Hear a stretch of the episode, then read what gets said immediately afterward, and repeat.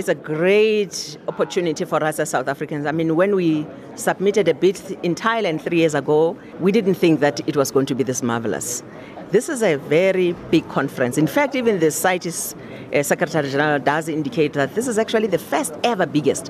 And we've been to some of the conferences, we've seen it ourselves. The biggest agenda, biggest attendance, good ministerial attendance as well. We last year in Thailand, the biggest attendance was 10 ministers or so, just under 10.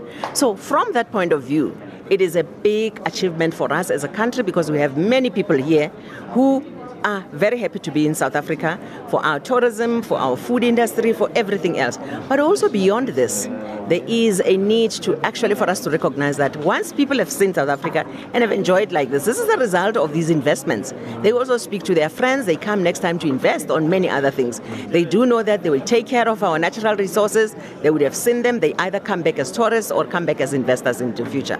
So this is a value of having this kind of a conference. So the opportunities are enormous. We can quantify them and put on, on the table, but we know that they're enormous. You revealed uh, some of the rhino statistics at the beginning of this month, and uh, we see that uh, from last year to this year, a decline in about 17.8% in rhinos being poached. You know, just looking at that aspect, obviously we are making efforts. We are very glad that uh, at least there's a beginning. It's not yet time to celebrate, by the way, but we are happy that at the land of the tunnel, there is a light.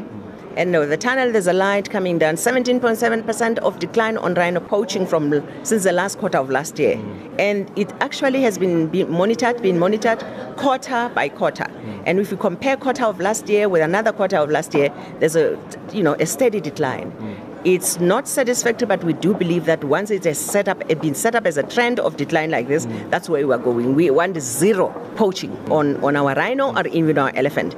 Elephants, by the way, since we had our last say, uh, once off sale of, uh, of ivory, we lost three elephants. Since that time, it was about 15 years ago, three. And the increase has been from 3 to 24 and now up to 36. So 36 is too much still but I mean from three. But we're really also approaching this issue of uh, fighting elephant poaching and for its ivory the same way in an integrated manner as all our national security systems and apparatus are working together, together with our rangers and our SANParks and the whole nation, by the way. It's not only security, the good thing about this is that South Africans have come up and they're standing in support of this battle that we are facing anti-poaching. This conference comes to, to the country at an important time when we celebrate Heritage Month as well as Tourism Month.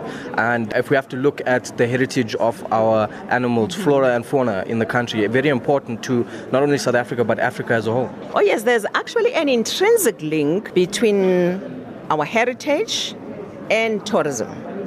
What we are doing to preserve and conserve this fauna and flora of ours and various species is also for purposes of ensuring that our heritage lives and exists for generations to come. And that's what also the site is, is all about. And it links nicely with the Heritage Month, it links nicely with the Tourism Month.